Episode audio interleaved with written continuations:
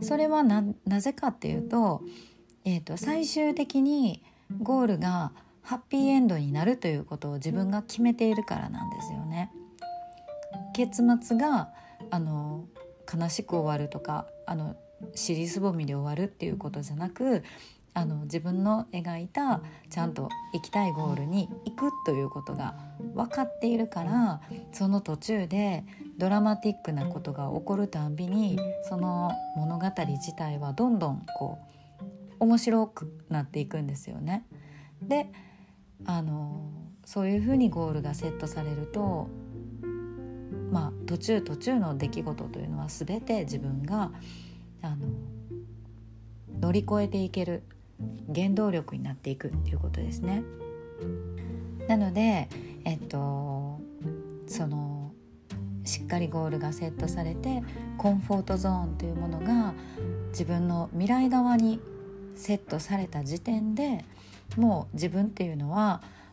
どんなことが起こってもあの揺るがないっていう自分の軸がしっかりあの真ん中に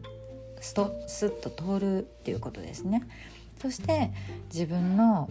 人生がもう映画のストーリーさながらにあの何て言うんですかねこう魅力的な人生を歩みながら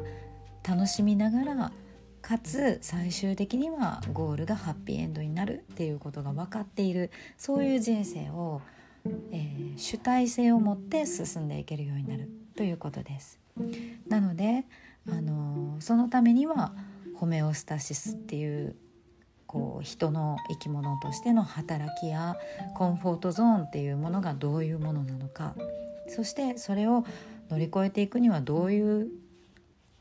ことを自分がクリアにしていったらいいのかっていう風なコーチングのマインドっていうのがやっぱりすごい大事だなって思うんですね。でそれを手に入れてというかそれを実践していくことであの映画の中の主人公みたいな感じで自分の人生をすごく物語として楽しみながら成長していけるそんな風な展開ができると思います。なので是非そういう風に目指していきたいと思いませんか？